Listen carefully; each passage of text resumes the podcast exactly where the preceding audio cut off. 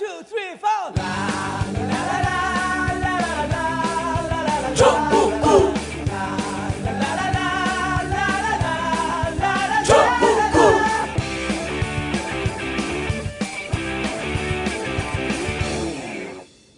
단 하나의 정통 정치 팟캐스트 정봉주의 전국구 시작하겠습니다. 전국구는 여러분이 후원하고 정봉주가 만드는 것이 아니고 여러분이 직접 만드시는 겁니다. 자발적 후원이 없으면 제작이 이루어질 수 없기 때문이죠. 전국구는 바른 세상을 만들기 위한 여러분의 열정이고 불의를 꾸짖는 여러분의 엄한 목소리입니다. 제작에 참여해 주시기 바랍니다. 팟빵 전국구 방송 페이지에서 자발적 유료 참여해 주시기 바랍니다. 전국구가 있어 참 다행이야. 제대로 잘 만들겠습니다. 자, 오늘 어, 출연하신 분들 오늘이 9월 아, 원래 저희가 목요일 날 녹음하는데 오늘 9월 17일 수요일입니다. 그래서 어, 유능하고 바쁜 고정일 최강욱 변호사는 어, 돈도 벌고 재판도 다녀야 하기 때문에 낮 시간에 할땐 못 옵니다. 그래서 고정 2 예, 안녕하세요. 한결의 하호영 기자입니다. 어, 원래 오늘 하호영 기자도 못 온다고 했는데 아, 긴급하게 우리가 취재 협의할 게 있어서 왔다가 아, 발목을 딱 잡혔고 원래 오늘 박주민 변호사하고 어, 이자 변호사만 나올 계획이었습니다. 유능한 변호사는 돈 벌러 갔고 어, 난 지금도 정치 검찰과 싸, 싸우고 있다. 경찰 저격수 아프리카 비주얼 오래간만에 한번 해야지. 예, 이지아 안녕하세요. 변호사 나왔습니다. 예, 안녕하세요. 이지아 변호사입니다. 예. 자, 오늘 주제는 어, 원세훈 전 어, 국정원장의 선거법 무죄 판결에 대해서 얘기를 해야 하는데 이거 전문가가 박주민 변호사예요. 어, 근데 박주민 변호사보다 또 한 수 위가 민변 사법위원장 이지아 변호사. 아, 이지아 변호사를 빼놓고 얘기할 수 없다. 근데 오늘 녹음 잘 하고요. 예. 어, 언론에 나와 있는 내용만 어, 식상하게 반복하면 절대로 방송 나가지 않습니다. 방송 나가는 시점은 어, 9월 19일 금요일 새벽 00시 05분입니다. 아, 그리고요, 어, 말씀드릴 게 있는데, 어, 우리 하용 기자가 전문 주 출입처가 어, 새정 새정치 민주연합. 예, 세된 새정 세대 세대 버린 새정치 민주연합. 네. 어, 당분간 네. 저희가 막장 드라마와 관련된 그런 정당 방송 안 합니다, 이제. 네. 새정치민주연합은 우리가 방송 안 합니다. 이게 무슨 막장 드라마도 아니고, 개판 드라마도 아니고, 새정치연합에 대해서는 완전히 망, 망가져서 당이 없어지면, 그때 이게 무슨 일이 있나 네. 하고 이제 그때 할 거고, 앞으로는 절대 안 합니다. 어, 우리 청취자분들 왜 안 하냐고 댓글에다 아각거리든 말든 신경 안 씁니다. 어, 절대 안 합니다. 이런 막장 드라마를 우리가 왜 해? 어차피 그 막장 드라마요. 예. 본인들이 다 알아서 흘립니다, 지금. 그래요? 예. 어, 얘기하고 싶어 갖고 또 얘기하고 아, 말. 말릴 뻔했네. 그래도 안 해, 이제. 예.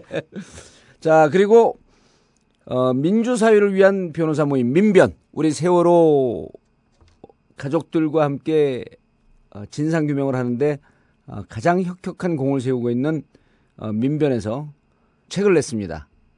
아, 서점에 있고요. 책 제목이 4.16 세월호 민변의 기록. 어, 서점에 있고 12,000원인데요. 여기서 나오는 수익금은 전체 다 세월호 가족들을 위한 활동에 아, 쓰일 예정입니다. 지난번에 우리가 세월호 진실 게임 해 갖고 전국구에서 그 수사권 기소권을 포함한 네. 특별법에 대해서 아, 특별법 진실 게임이, 게임이죠. 거기서 상세히 다뤘음에도 불구하고 어 그리고 책으로 또 정리하고 싶은 분들은 민변에서 나온 어, 4.16 세월호 민변의 기록 이것을 꼭 사, 사서 어 정독을 해주시기 바랍니다. 어, 정독을 하기 위해서 무조건 사야 되고요. 어, 그리고 한 말씀 더 하면 저희가 방송 계속 팟캐스트 1등을 내달리고 있는데 어, 사람들이 팟캐스트 저절로 만들어주는 줄 알아요. 후원해달라고 그렇게 얘기해도 요즘 후원이 뚝 떨어졌어. 어, 그래요? 뚝 떨어졌어. 이상하더라고. 어, 쫙 그때 새정년 깔 땐가? 네. 그때 쭉 올라가다가 요즘 열심히 열심히 해갖고 하니까 이런 것 같아요. 아, 이 후원이 정봉주가 하면 네. 또 이재와 하의영까지 나오는데 이게 안 될 리가 있겠냐. 네. 그리고 나는 굳이 안 해도 되겠지. 네. 이런 생각을 하는 것 같아요. 약간 방심. 방심. 예.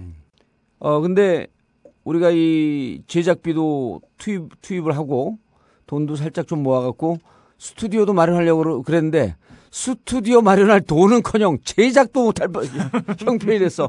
이러다가 전국구 제작을 확 중지한다 이런 얘기하면 어, 누구처럼 탈당한다라고 하는 얘기하고 똑같이 되는 거예요. 그러니까 그런 얘기 절대 안 하더라도 어, 여러분들 어, 후원 광고 듣고 어, 다들 잘하고 있- 있겠거니 하지 마시고 어, 꼭 좀 해주시기 바랍니다. 세월호 민변의 기록, 아 민변, 어, 4.16 세월호 민변의 기록도 좀 사주시고요. 그래서 여러분들의 적극적인 참여가 우리를 살립니다.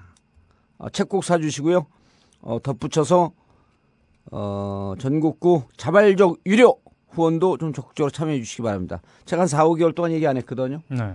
새정치연합 가야겠어. 아, 거기 갈 땐 쫙쫙 올라가더라고. 실총률에 그 후원금의 죄앙으로 세- 그 새정치연합이 등장해야 돼. 그렇죠. 근데 요즘은 벼랑간에 한, 한 달 전서부터 다운로드 수가 두 배로 팍 뛰었어요. 예. 무슨 이- 이유인지 모르겠어. 어, 뭐 내용이 좋으니까 그러겠죠. 이지아 변호사가 나와서 그랬나? 아, 그것도 일종 아니, 내용이 좋다는, 좋고, 이제 사생팬이 늘었다라고 하는 얘기들을 많이 들어요. 이게 방송 쪽에 예. 시사 작가들은 100% 듣습니다. 아, 근데 얼마 전에 그 SBS 한수진, SBS 아침에. 전망대. 한수진의 전망대? 예. 예, 그분이 통화했는데 와갖고, 어 작가들은 완전 다 사생팬이에요. 사생팬이 너무너무 늘었어요.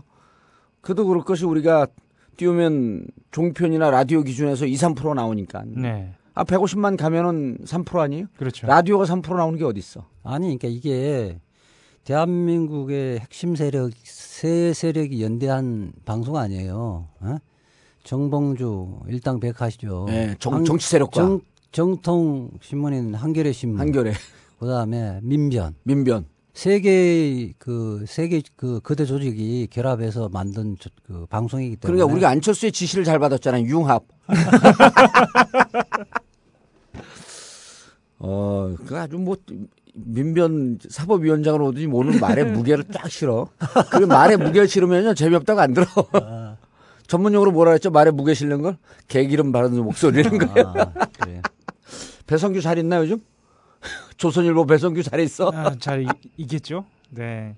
지난번에 조선일보 기자하고 술 마시면서 네. 야 배성규 잘 있냐 그랬더니 아유 뭐 억울하대요. 이게 전혀 관계 없는 얘기예요. 그냥 배성규가 궁금할 뿐이야. 자 원세훈 아, 국정원장 판결 이것을 이제 김동진 부장 그 수원지검의 아, 성남 지원 어, 김동진 부장판사가 이렇게 얘기했죠. 지록 위마 예. 사슴을 가리쳐 가리키면서 말이라고 한 판결이다. 예. 그래서 지록 위마 판결이라고 아주 그냥 바로 떴어요. 그렇죠. 지록 위마. 그럼 핵심을 찌른 멘트죠. 그러면 어, 딱 꽂히더라고. 예.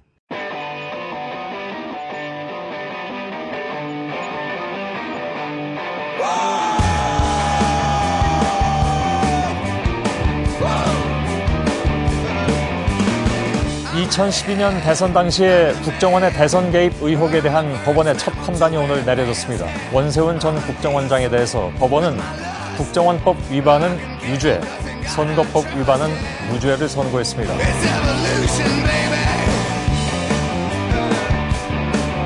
법원은 오늘 원세훈 전 국정원장에게 징역 2년 6월에 집행유예 4년을 선고했습니다.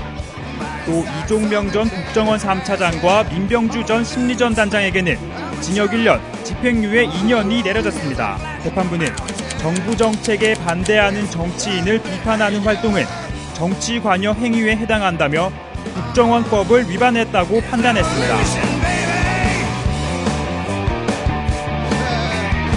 하지만 선거 개입으로는 볼 수 없다고 밝혔습니다. 무죄로 해주신 데서 저 감사히 생각하고 있고 원전 원장은 국정원법도 무죄라며 항소 의사를 밝혔습니다.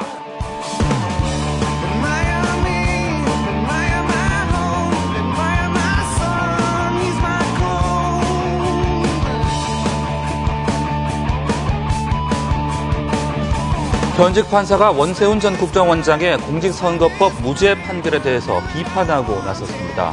법원 내부 게시판에 글을 올린 사람은 수원지법 성남지원의 김동진 부장판사.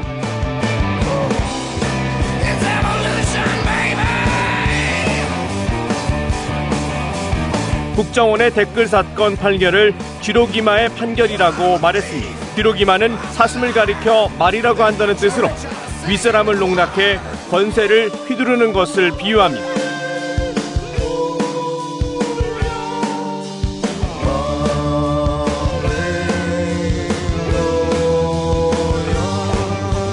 선거 개입과 관련이 없는 정치 개입이 무엇을 말하는지 이렇게 기계적이고 도식적인 형식 논리로는 국민을 납득시킬 수 없다.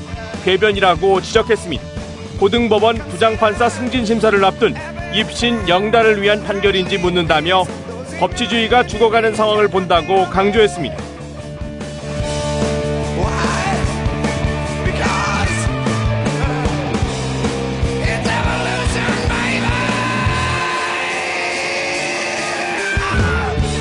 이근은 타인의 명예를 훼손하고 정치적 중립성을 침해할 수 있다는 판단에 따라 대법원에 의해 삭제됐습니다.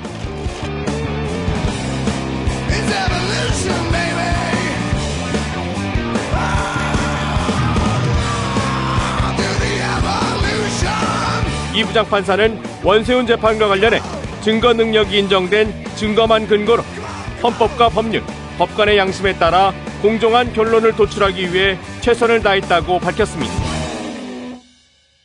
아니 전체적으로 정치에는 개입했는데 예. 선거에는 개입하지 않았다.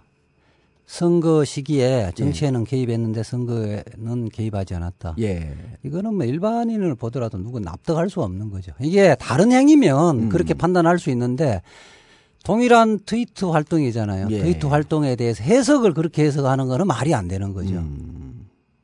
그러니까 예. 아니 그걸 이걸 두고 그 SNS 상에 가장 압권의 논평이 떴어요. 어 광노현 교육감 아시죠? 광노현 네. 교육감 선거가 끝난 다음에 그 이후에 어, 사후 매수죄로 뭐 그. 이후에 뭐 돈을 줬다고 해서 사후 매수죄로 그렇죠. 역사상 처음 있는 사후 매수죄로 징역 1년 살았잖아요. 예. 그다음 에 이석기 어, 통합진보당 의원은 네. 내란을 일으키자라고 강의해서 얘기했다고 했고 내란 음모죄가 된 거 아니에요. 물론 이제 그거는 네, 그 네. 무죄가 되긴 했지만 그러니까 이런 게 떴어요. 원세훈 국정원장은 술을 먹고 운전하였으나 음주운전은 아니다. 음. 광노현 전 교육감은 운전한 뒤에 술을 먹었으므로 운전 음주운전이다. 음, 음. 이석기 통합진보당 의원은 운전을 하면서 음, 술을 한 잔 먹을까 생각하였으므로 음주운전이다. 그 저도 야, 그 그- 트위터 어제 봤죠? 봤어요. 예. 야, 어떻게 이런 예술적인 표현들을 해야 되냐고. 우리가 감탄할 정도는 국민들은 받아들일 수 없을 정도의 수준 아니에요? 그렇죠. 예, 뭘 그렇죠. 갈등. 오늘 이재하 변호사가 예. 이거 꼭 해야 된다고 우리가 지금 원세훈을 이거 시기를 놓쳤어요. 예. 그래도 꼭 해야 되는 거기 때문에 예. 이재하 변호사의 제안을 받아들여서 하는데 예. 이게 정리가 잘 안 될까봐 지금 불안해갖고 목소리가 깔려 있는 거야. 뭐 정리 뭐 특별하게 예. 어려운 거 없습니다. 왜 어려운 게 없냐면 예. 그 지금 이범균 부장판사가 판결한 1심 판결에 예. 그 선거법 무죄 논리가 너무 허접합니다. 예. 일단 그걸 정리해 보죠. 아니, 무죄 논리. 크게 무죄 논리가 세 가지인데요. 예. 첫 번째는 어, 국정원법 위반은 직원들 밑에 직원들하고 공모는 했지만은 선거법 관련해서는 구체적으로 선거에 개입하라는 명시적인 지시가 직접 지시한 게 보이지 않는다. 예, 이 명시적. 직접 지시가 없었다. 아, 두 번째는 이게 트위터 활동을 한 게 2012년 1월부터 12월까지인데 예. 그 2012년 1월 경에는 대선 후보가 확정됐다고 할 수 없다. 예. 대선 12월은? 후보가 확정이 안 되는 상태에서 시작을 했는데 예. 그 이후에 뭐 대선 시기가 됐다 하더라도 그것은 어. 그 선거에 개입할 목적으로 한 것이라고 볼 수 없다. 어, 아, 처음 논리고. 시작할 때가 대선이 시작되지 않았으므로 그렇지. 마지막 결론 부분도 예. 이건 대선에 영향을 줬다고 볼 수 없다. 예, 그세 번째 논리가 2012년 10월경, 그러니까 대선에 개입하려면 대선 임박할 때 예. 점점 늘어나야 되는데 2012년 10월경부터는 오히려 줄고 있다. 이런 걸 보면 전체적으로 종전의 관행대로 뭐 했던 거지 정치에 개입하려 했던 거지 선거를 목적으로 이렇게 했던 건 아, 아닌 것으로 보인다. 정치에 개입하였으나 선거에 개입하지 않았다. 그럼 요 세 가지 논리인데 예. 이거 다 세 가지 다 뭐 의원님도 알겠지만은 허접하잖아요. 예. 하도 허접해서 전 기사도 안 받고 잘 몰라요. 어, 하나씩 한 따져 볼까요? 예. 우선 첫 번째 직접 지시가 없었다는 건데 이게 기본적으로 뭐냐면 앞부분에 국정원법을 유죄를 하면서 원세훈의 지시에 따라서 순차적으로 위계 질서를 받아서 지시가 다 내려가고 거기에 따라 갖고 어, 트위트 글을 날렸잖아요. 예. 날리고 리트윗하고 이런 거를 또 보고를 매일 체크해서 또 보고를 받아요. 그렇기 예. 때문에 국정원법 위반은 공모 공공관계를 인정을 했어요. 예. 그런데 이 트위트 그 정치 관련 글 특히 이제 문재인 후보를 비방하고 박근혜 후보를 지지하고 안철수를 까고 이런 내용의 트위트 글은 딴 게 아니에요. 예. 선거 정치 개입을 한 트위트에 그런 내용이 있는 거예요. 예. 그러니까 국정원법은 공모를 인정했는데 이그 내용에 선거법, 포함되어 있는, 어, 선거법은 지시. 안 했다. 이게 말이 안 되는 거죠. 그러니까 예를 들어 쭉 공모를 하다가 어, 문재인, 네. 박근혜 이런 등등의 얘기가 나오면 그 부분에 대해서는 서로 멀뚱멀뚱 얼굴만 쳐다보고 있고 구체적으로 협의를 하지 않고 이게 가능한가요? 이게 보통 그 회사나 예. 뭐 단체 같은 게 대표자가 원론적이고 추상적인 지시를 하고 그 밑에서는 디테일하게 이제 작업을 하잖아요. 근데 원서는 상당히 구체적으로 지금은- 지시를 했잖아요. 예. 그 그래서 어느 정도 이제 그 방향을 제, 제시를 했었는데 그 지금 1심 판결 논리는 뭐냐 하면 구체적으로 예컨대 뭐 아, 문재인을 적시하지 않고 문재인을 이런 식으로 해서 비판한 내용을 트위터에 올려라. 이런 지시를 안 했다는 건데. 아주 구체적으로 적시하지 아 않았으므로. 그렇게 지시를 하려면 지가 다 하지. 음, 원래 그 보수라는 것은 방향을 정하고 큰 틀에서 이런 방향으로 활동해라는 걸 지시하지. 그렇죠. 선거에서 예를 들었고 좌빨 세력이 예. 그 좌익 세력이 당선되면 이게 큰일 날 일이다. 그렇죠. 하든지 하게 되면 그 그리고 이런 것을 갖고 SNS 활동을 좀 적극적으로 해라. 이 정도 하는 거지. 그걸 구체적으로 그럼 만약에 구체적으로 지, 지시를 했어도 아 이 논리하고 똑같네. 그때 BBK 때 예. 이명박이가 BBK를 설립했습니다. 그때 나경원이 이렇게 대변인 시절에 이랬잖아요. 예. 주어가 빠져 있다. 예. 그거랑 그렇죠. 똑같은 논리네 이게. 그래. 그러니까 이게 에, 공선법상의 에, 구성요건 공직선거법상 예, 예. 공직- 선수, 선수라고 공선법 그럼 못 알아들어. 선거법 선거법. 선거법. 이그 범죄를 성립을 하려면 별도의 팀과 별도의 특별한 계획이 있어야 한다라는 얘기를 하는 거거든요. 근데 별도의 팀을 선거를 아, 이- 위해서 이균범 판사가 이병규. 이병규. 어, 아, 예, 이범규 이범규. 이범규. 아씨. 그러니까 이미 음, 정치관을 위해서 국정원에 이 팀이 꾸려져 있었고 이런 행위를 해- 하고 있었다는 걸 인정을 하면서도 오로지 선거만을 위해서 이 팀이 있었어야 했고 오로지 선거만을 위해서 그런 행위를 했어야 한다라고 특정을 하고 있다는 것이 어. 사실 일반인들 입장에서는 그, 그 지금 거죠. 일심 판결 논리는 뭐냐면 그러면 내년 2016년 총선이나 예. 그 다음에 대선 때 이 조직을 해체 안 하고 그렇죠. 계속 활동해 버리면 그것도 면제부가 된다는 이야기예요. 그렇죠. 국정원법에는 위반되겠지만 예. 공직선거법에는 위반되지 아니하므로 관서법 관서법을 만드는 거예요. 관서법. 관서법을 이런 앞으로 관서법. 이제 앞으로 이런 정보기관에 있는 공무원들이 어. 이런 식으로 보스는 구체적으로 지시하지 않고 밑에 있는 사람들은 대강의 지시를 받아서 적당히 선거에 개입하라. 아, 그 하는 문제도 있고, 거지. 그 다음에 이 대선 기간 시작하기 전에 예. 만들어졌기, 만들어졌던 조직이기 때문에 그 탄력을 받아서 그 연장선에서 했기 때문에 선거 개입의 목적으로 만든 것이 아니다. 이렇게 본 거 아니에요. 예. 그렇게 되어지면 이 지금 이 당시에 지금 심리 전단을 해체 안 하고 앞으로 계속 가동을 하면 다 면제부 주겠다는 거거든. 그렇죠. 음, 아, 대선 직전에 미, 만드는 게 아니고 지금부터 만들어진 거로 계속 그럼- 활동하게 되면 다 무죄가 될 수 있다. 아, 그게 그다 말- 알려준 말도 거네. 안 되는 이야기지. 예. 이거 말하자면 이범근 부장 판사가 법치주의를 수호한 게 아니라 법이 법위에 관서법이 있고 그게 불법적 관섭이 하더라도 용인해줘야 된다 예. 이런 논리예요. 음, 법치주의 파괴자예요 지금. 음, 법치주의는 죽었다 이런 거 아니에요? 그, 어, 김동진 부장 판사 이야기가 맞는 이야기죠. 예. 조금만 더 깊게 들어가면요. 예. 지금 사이버 사령부 심리전단이 살아있거든요. 그대로 살아있죠. 네, 아, 그러니까- 국정원도 1부, 2부, 3부, 5부 다 살아있잖아요. 그렇죠. 그러면 아 국정원 같은 경우에는 지금 현재 이 작업을 했던 팀은 해체된 상태고요. 예. 그러면 사이버 사령부 심리전단이 앞으로 어떤 행위를 할 것인가를 봤을 때 최소한 이 논리대로라면 선거법은 면죄부를 줄 수도 있다라는 음, 데서 줄 수도 있다가 아니라 주겠다는 거죠.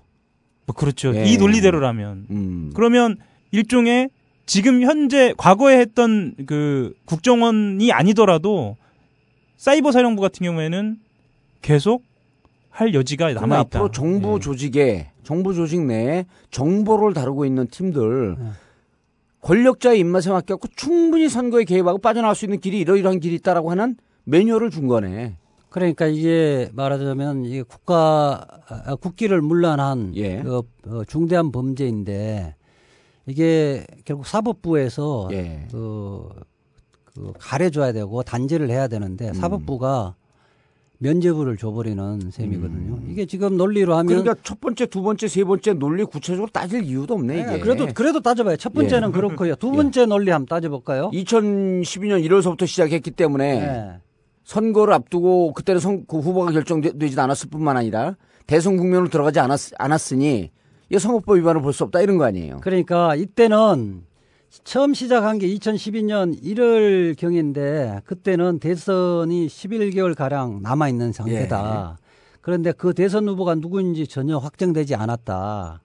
대선 후보가 확정은 2012년 8 내지 9월 경에 확정된다. 이 논리인데 이거 뭐이 이봉균 부장판사는 이때 우리나라에 없었던 사람 같아요. 우리 박근혜 지금 대통령은 이명박 대통령 때도 차기 대선 후보로 이미 확정돼 있는 사람이에요. 그게 일반 국민들도 다음 대, 한나라당 대선 후보는 박근혜라는 것은 아무도 토를 달지 않는 시기였거든요. 그렇죠. 이거는 법률상 언제 확정돼 있느냐가 아니라 어. 사실상 일반인의 시각에서 아. 대선 후보가 언제쯤 대선 후보로 나올 사람이라는 것이 특정돼 있으면 돼요. 음. 그러네. 왜냐하면 그때 당시에 도전했던 김문수라든지 음. 그 임태희라든지 이런 분들이 어느 정도 막상 막하의 경쟁을 벌이는 과정이 아니라 거의 그냥 그렇죠. 형식적으로만 경선에 참여. 참여해 준 예, 거 근데 아니에요. 안철수가 되느냐, 문재인, 문재인이 되느냐, 이거는 사실 뚜껑 열어봐야 될 문제지만은, 그렇죠. 박근혜 후보가 뭐 90몇 프로, 90% 정도잖아요. 예, 그래서 후보가 된다라고 어. 하는 것은 이미 기정사실화 아, 되어 때문에. 국민들도 거의 확정된 상태고, 그러니까 이때 당시에 2012년 2012년은 제가 사회로부터 격리돼서 감옥 살고 있을 때 아니에요? 감옥 살고 있던 저도 알았었는데 이거 박근혜 그리고 그 다음에 또 중요한 아, 내 것은, 얘기 내 얘기 씹어요. 그냥 막, 막, 막 넘어가네 그냥. 남이 얘기하는데 왜 막 막 넘어가? 응? 감옥 살고 있던 아픔을 호소 또 토라는데 왜 그래? 아, 알겠어. 아, 그, 아, 요럴 때는 내가 좀 양보를 해야 된다. 그다음 뭘, 뭘 얘기하는지 잊어먹었지. 아, 그거, 그 문제는 또 가장 중요한 문제는 예. 후보가 실제 확, 나중에 후보가 안 되더라도 예. 본인이 스스로 어떤 형태든 간에 나는 대선 후보 18대 대선에 출마하겠다는 직간접적인 의사 표시를 하면 그 순간 후보자가 되려는 자에 포함되는 거예요. 아, 어, 이건 중요하다. 그러니까 네. 왜 의원님도 선거 해봤지만 사전 선거 운동 있잖아요. 그렇죠. 사실은 그게 당에- 애매한 애매한데. 당의 공천을 받기 전에도 사전 선거 운동 하잖아요. 음. 그게 이제 워낙 난립하니까 예비 예비 후보자로 등록하라는 거 아닙니까? 그런데 계속 사전 선거 운동하다가 범죄가 심각한 범죄가 다, 그 해서 걸렸다. 근데 나는 앞으로 출마 안 합니다. 이래 버리면 제가 안 된다는 이야기하고 똑같은 거예요. 아, 이게 사전 선거 운동하니까 우리 17대 때 중간에 날라간 한 의원이 지금 이제 기초단체장 하고 있는데 어, 후보로 등록하기 전에 네. 후보로 등록하기 전에 자기 지역에 있는 분들을 버스에 태워갖고 어, 청와대 그 관광을 하는 중에 네. 버스 안에서 아, 여러분 뭐 제가 열심히 하겠습니다. 도와주십시오. 이랬단 말이에요. 선거 출마한다는 얘기도 하지 않고. 근데 상대 후보에서 찍어 찔른 거예요, 이거를. 네. 저 양반이 선거 출마한다고 얘기를 했다. 그리고 거기 있던 사람들 몇 명이 증인 그 증인을 쓴 거예요. 자기는 분명히 선거 운동 선거에 출마한다는 얘기를 들었다. 근데 그때는 선거 시기에 들어가지도 않았어. 그렇죠. 그런데 사전 선거 운동을 했고 아웃됐어요. 그러니까 이 대법원 판례가 어떠냐면 일반인들이 저 사람이 선거에 나올 사람이라고 생각하느냐를 갖고 판단한다는 거야. 아, 그렇게 생각하는 순간 이건 후보자다. 그렇죠. 어떤 언론 언론과 인터뷰에서 나는 이번 선거에 나올지도 모르겠습니다. 음. 그 다음에 주변에 가서 마치 후- 그 선거에 나올 사람처럼 행동을 하면 예. 그 순간부터 후보자가 되려는 자 예. 바로 보는 겁니다.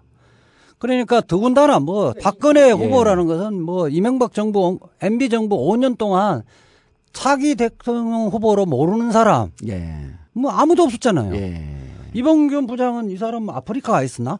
아니 그, 아, 왜 아프리카 비주얼이 아프리카를 공격해 벼랑하네. 아, 아니 그러니까 국내에 5년 동안 없었던 사람처럼 자, 그러니까 정리하면 거야. 이렇게 됩니다. 2012년 1월은요. 이미 2011년 12월 26일인가 27일에 새누리당 비대위원이 다 그렇죠. 확정이 되고 예. 이때 비대위원장으로서 박근혜 대표가 비대위원장을 맡죠. 예. 그렇죠. 맞는데 이때 당시에 새누리당의 논리도 이거예요. 대권 주자가 그렇지. 네. 이 피하지 말고 책임지고 이번 총선을 진두지휘해라. 그렇죠. 라는 논리로 비대위원장을 맡아요. 그러니까 이때 이미 비대위원장을 맡음과 동시에 박근혜는 당시에 박근혜 비대위원장은 예. 새누리당의 부동의 대선 후보, 후보라고 하는 것이 이미 공지가 돼 있는 상황이에요. 아, 그렇죠. 그때 논리가 대주주가 예. 바지 사장 맡기지 말고 대주주가 직접 대표이사 맡아라. 그렇죠. 이런 진검, 논리 진검, 아니에요. 진검 승부하라 그랬던 네, 거거든요. 그러니까 네. 직접 자기가 후보가 나서서 당의 19대 총선을 치르는 그랬죠. 이런 상황에 비대위원장을 맡고 갔는데 2012년 1월에 후보가 확정되지 않았으므로 이건 무죄다? 어, 이거, 이게 언론에 좀 나왔어요, 안 나왔어요, 이 내용이? 이 내용은 제가 이야기 안 했으니까 하나도 안 나왔죠. 오. 이런 예리한 분석을 누가 합니까? 근데 왜 칵칵거리면서 얘기해? 말이 좀 걸리죠? 깔때기를 오래간만에 얼토당토않게 들이댈라 그랬더니. 아유, 비슷하게는 나왔는데. 이렇게 예리 송곳 같은 어. 분석은 안 나왔지. 그건 뭐 그러니까. 저 송곳 같은 사람 왜 비례대표 30번 해주냐고. 그 다음 세 번째 논리는 더 어접해요. 예. 2012년 10월경부터 줄어들기 시작했죠. 줄어들기 시작을 했다. 이 논리인데 그러면 소매치기 범죄를 하던 사람이 중간에 어? 중간에 조금 줄어들었다 그 소매치기가 그러면 소매치기가 아닌 것이 되나? 그게 어? 불법 행위가 범죄 행위가 그러면 세탁됩니까? 그렇죠. 이런 거네. 불법을 하나 하였으므로 너는 그걸 불법을 용인해 줄 수밖에 없고 100개 하였으면 그거 불법으로 처벌해야 된다. 이런 거랑 똑같은 거 아니에요. 그렇죠. 예? 예. 그러니까 이때 약간 줄어들었지 이게 뭐 현격하게 줄어들었다 이런 것도 없는 실제 거예요. 줄어들었다고 할 수가 없는 게 지금 밝혀진 것만. 그렇죠. 밝혀진 가, 것만. 그 예. 이제 말하자면 다시 이야기하면 그 문제는 크게 문제되는 건 빨리 지운 거예요. 그렇죠. 삭제를 하고 음. 이런 것은 별 문제 안 되거나 미처 발견 못한 거 예. 이런 거 남아 있으니까 이렇게 이렇겠지. 실질적으로는 더 훨씬 더 많았을 거예요. 그렇죠. 이게 찾아낸 것만 요 정도가 줄어들었다고 보는데 우리가 이제 심리 그 국정원도 그렇죠. 국정원도 심리전부 보게 되면 1부, 2부, 3부, 5부인데 예. 어 3부와 3부와 5 3부의 일부에서 나온 거 한 팀에서 나온 거 아니에요. 그렇죠. 이 네네. 내용이. 그다음에 예.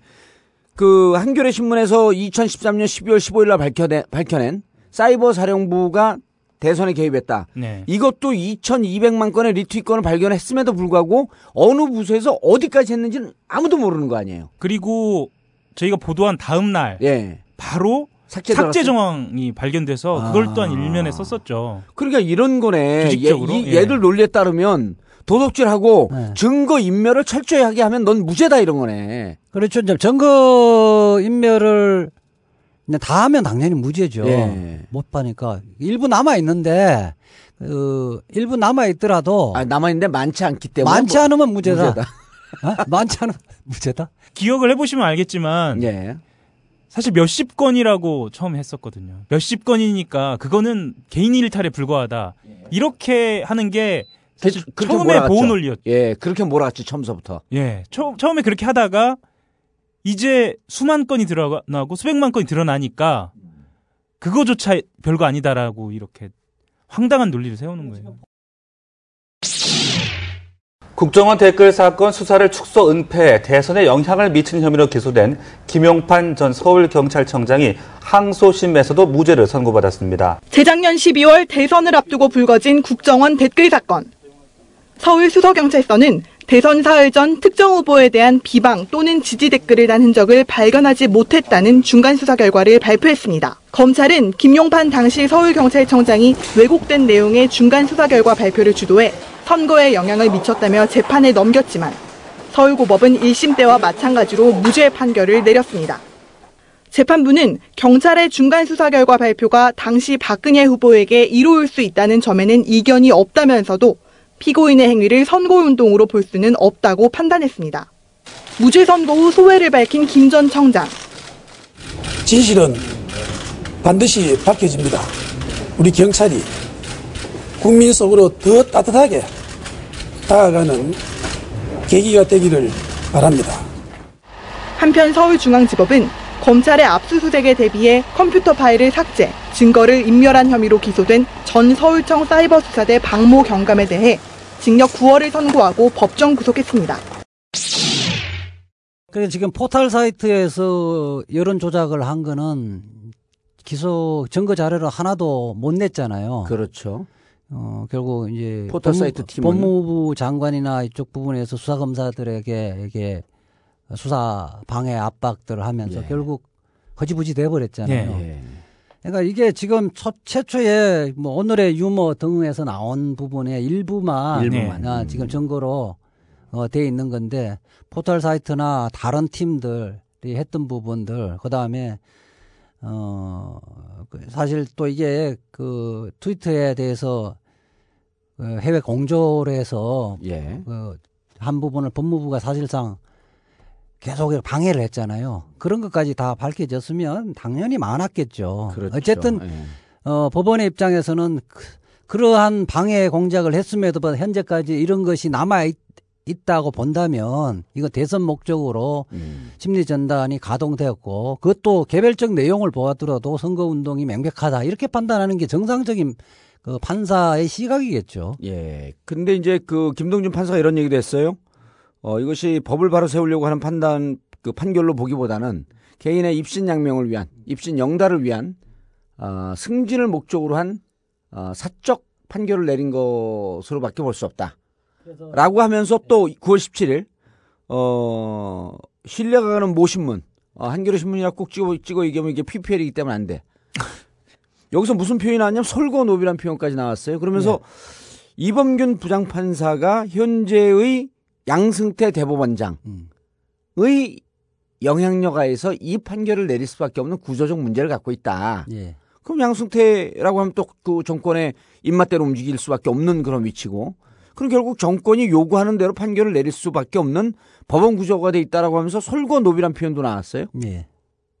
이거 아마 대한민국 언론사상 처음 나온 표현일 거래요, 이게. 거의. 솔고노비라는 표현은 뭐 그랬죠. 왜냐하면 예. 또 법관이라는 판사라는 그 직위 자체가 노비라는 표현을 붙이기가 이게 참 쉽지 않잖아요. 그리고 무척 예. 폐쇄적이잖아요, 그 예. 사회가. 그래서 그 부분 제가 좀 설명을 드리면 솔고노비가 뭐예요? 솔, 이 역사 교과서에서 보면 예. 노비 제도가 예. 있었잖아요. 역사 뭐 조선시대, 예. 에, 뭐 고려시대, 조선시대 또 있었는데 이제 노비는 두 가지 노비, 솔거 노비, 공노비, 사, 사노비가 있고 예. 공노비 중에 솔거 노비하고 외거 노비가 있죠. 예. 솔거 노비는 집안에 네. 있는 뭐 어, 노비고요. 예, 식솔 아, 할 식솔이요. 때 그렇죠. 아, 식솔할 때 아, 그 솔자래, 아, 이게. 예, 예. 외거 노비는 바깥에서 이제 뭐 일하는 노비인데 솔고 노비, 외고 노비는 그냥 지어낸 것이 아니고 일반 우리 법조인들 중에 예. 그러니까 재판 연구관들이 스스로를 그렇게 이야기하는 거예요. 너 외고 노비냐 이런 이야기를 자주 쓰는 겁니다. 예. 그 이야기는 전속 재판 연구관, 대법관 중에 전속 재판 연구관은 그 대법관이 눈빛만 보더라도 무슨 생각하는지를 안다는 거예요. 그런데 이제 그 전속 재판 연구관은 사실상 재판관의 눈빛을 보고 판결문도 쓰고 모든 걸 다 하거든요. 자, 조금 정리하게 넘어갔습니다. 대법관이 총 몇 명인가요? 14명인데 예, 열- 14명인데 대법원장이 한분 있고 예. 법원 행정처장이 한분 있고 예, 그리고 그거 빼고 나머지 12명이죠. 12명이고 열, 일반 사건은 12명이 예. 4명씩 소부를 구성해서 그 판결을 하고요. 예. 대법원장은 전원 합의체 판결할 때만 관여하고 전원 합의체라고 하는 것은 14명이 모여서 할 때. 그래 13명. 13명. 법원 행정처장은 판결에 안 들어갑니까? 판결에 안 들어갑니다. 예, 아, 법원 안 행정처장을. 빼고 아. 자, 그럼 총 대법원 대법관은 14명인데 대법원장 1명, 법원 행정처장 빼고 나머지 12명이 각 4명씩 소부를 이뤄서 판결하는데 음. 예, 예. 이 대법관 한 명의 전속 연구관이 몇 명씩이에요? 전속 연구관은 그한 명에 두 명씩 부장판- 연구관이 포함되어 그래, 있죠. 부장 판사가 하나 있고 그 예. 파장 출신에 있고 그다음에 부장 판사 바로 직전에 그렇죠. 예. 예. 부장 진급하기 전에 한 명 또 있죠. 그래갖고 전속 연구관이 예. 두 명씩 있는데 이 전속 연구관들을 부르기를 대법관들이 주로 음. 솔거노비, 외거노비로 표현한다. 노비로 표현한다는 거죠. 아 있는 대로 얘기를 해요. 아, 그러니까 대법관은 그렇게 표현 안 하고 예, 자기들끼리 자기들 연구관들이 이제 그렇게 통칭하죠. 어, 자기들끼리 정- 예. 스스로 비하해서 예. 너 솔거노비냐 외거노비냐. 이제 그 중에 이제 전속 재판 연구관 중에 부장인 전 그 재판 연구관은 무척 중요하고 예. 그한 2년이 평생을 평생 따라 가는 거 아니에요? 평생을 그럼- 가는 거죠. 그리고 그냥 재판 그 그러니까 부장 이른바 개파가 형성되는 아니, 거예요. 그러니까 부장 판사에 예. 그러니까 제- 대법관 밑에는 두 명의 연구관이 있는데 하나는 부장 판사 급 연구관이 있고 예. 또 하나는 부장 판사 되기 직전에 예. 그러니까 사수 부사수가 있는 거야 연구관이. 그렇죠. 사수 부사수가 있는데 이 양반들이 느닷없이 재판 이 대법관한테 온 게 아니고 예. 십수년 동안 자기가 지켜보던 사람들 중에서 신뢰할 거죠. 만한 사람을 끌어내는 거야. 선발하죠. 그러니까 예. 이전에도 라인이 되어 있는데 연구관이 되어, 되는 순간에 이제는 수족처럼 그렇죠. 한 몸처럼 움직이는데 그 중에서도 더 밀접하게 움직이는 걸 설거노비라고 예. 대법관들은 얘기하지 않지만 본인들이 그렇게 칭한다. 예. 그러면 이 범규는 양승태 대법원장의 설거노비냐 외거노비냐 이거 아니야. 아, 솔건노비고 솔건노비면 결국 양성태의 분신이라는 거죠. 어. 분신인데 분신사 분신사바 뭐야 그게 뭐? 어? 어? 분신이라는 것은 예. 실질적으로 양성태 대법관의 생각과 이런 것들을 음. 다 알고 알아서 다 판단하는 거예요. 눈썹 꼬리 털만 움직여도 무슨 뜻인지 안다. 그렇죠. 예. 어. 그런데 이 그 원세훈 김용판 재판 중요한 사건이 왜 그러면 그 이범균 재판부에 왔을까? 김용판도 여기 왔었어요? 그거 같은 부에서 한 그렇죠. 거죠. 예. 김용판도? 예. 자기들끼리 뭐 전자 컴퓨터를 갖고 뺑뺑이 그런데 다 거짓말이네. 배당은 서울중앙지방법원장이 하는데 형식 그 배당은요 그 뭐 뺑뺑이 돌려서 한다는데 그 형식이고요 중요 사건은 그 대법원 입장에서 자기들이 가장 신뢰할 만한 사람들한테 맡기는 거죠. 자, 그러니까 서울중앙지법원장은 누가 임명합니까? 대법원장이 다 임명하죠. 양승태 대법원장 임명하죠. 예, 예. 양승태 대법원장 임명하고 서울중앙지법원장은 이걸 1부, 2부, 3부 어디에 줄까 하면서 뺑뺑이를 돌리는데 그걸 누가 이런 정치적 판단을 재판을 누가 뺑뺑이를 돌리겠어요? 지들끼리 하는 예. 다 뻔한 거짓말이지. 예. 그러니까 결론은 이거네. 이런 정치적인 재판은 내가 원하는 판결을 낼 수 있는 사람한테 맡기는 사람한테 주는 거지. 그럼요. 아, 그 너무 예리하시다. 내가 BBK 재판을 받으면서 이게 지옥과 천당에서 덜덜 떨고 있어. 아니, 만주 3년인데. 변호사 한 10년 하면 한국 변호사 자격 좀 줘야 되겠어. 줘야지. 아, 나 이제 9년 너무 8개월쯤 예리해. 됐으니까 이제 4개월 남았어.